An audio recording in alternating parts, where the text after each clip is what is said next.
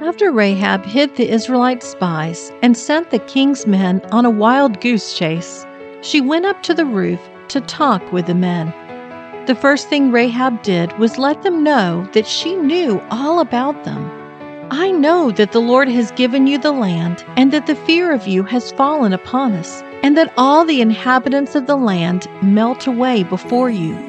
For we have heard how the Lord dried up the water of the Red Sea before you when you came out of Egypt, and what you did to the two kings of the Amorites who were beyond the Jordan, to Sihon and Og, whom you devoted to destruction.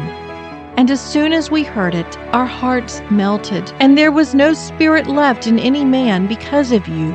For the Lord your God, He is God in the heavens above and on the earth beneath.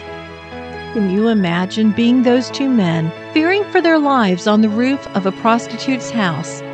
And she comes up to them and professes her faith in their God.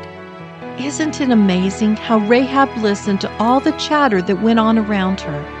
observed for herself what was going on, and came to an understanding of who God was and all that He could do.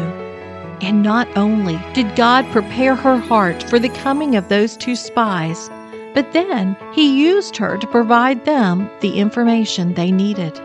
Because of Rahab's testimony, they experienced the power of God from an outsider's perspective. They could enter the promised land with confidence knowing the way was paved for them. I'm Sharon Wilharm, host of All God's Women. For more stories of women in the Bible, visit allgodswomen.com.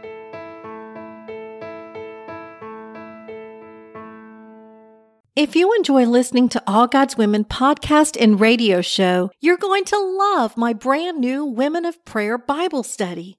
Get to know the character of God by studying the prayers of women in the Bible.